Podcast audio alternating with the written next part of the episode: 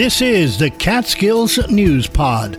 I'm Mike Sikel with timely conversations for Sullivan and the Catskills. The Sullivan County Republican primary is Tuesday, June 27th. Here now is a statement from acting district attorney candidate Brian Conaty. This is acting district attorney Brian Conaty, and I encourage all registered Republicans to come out and vote for me on Tuesday, June 27th in the Republican primary. I'm a strong conservative with law and order values. I will ensure that justice is served while never forgetting the victims of crime. I'm a proud and strong supporter of the Second Amendment and have been an outspoken critic of bail reform.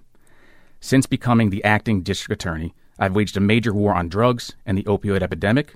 I've cleaned up the backlog of cases caused by the COVID 19 pandemic, and I've stood up to the establishment for the benefit of the people. I will always protect our children and most vulnerable populations. I am proudly endorsed by the Village of Liberty PBA, the Town of Fallsburg PBA, the New York State Police PBA, and the New York State Police Investigators Association. As your next district attorney, I will follow in the strong and respected footsteps of former district attorneys Steve Lungen, Jim Farrell, and Meagan Galligan. As your acting district attorney, I have seen firsthand the greatest obstacles we face. Sullivan County needs a skilled and independent district attorney.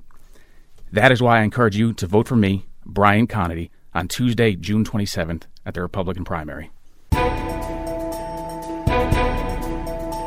This is Mike Sikel. Thanks for listening to the Catskills News Pod.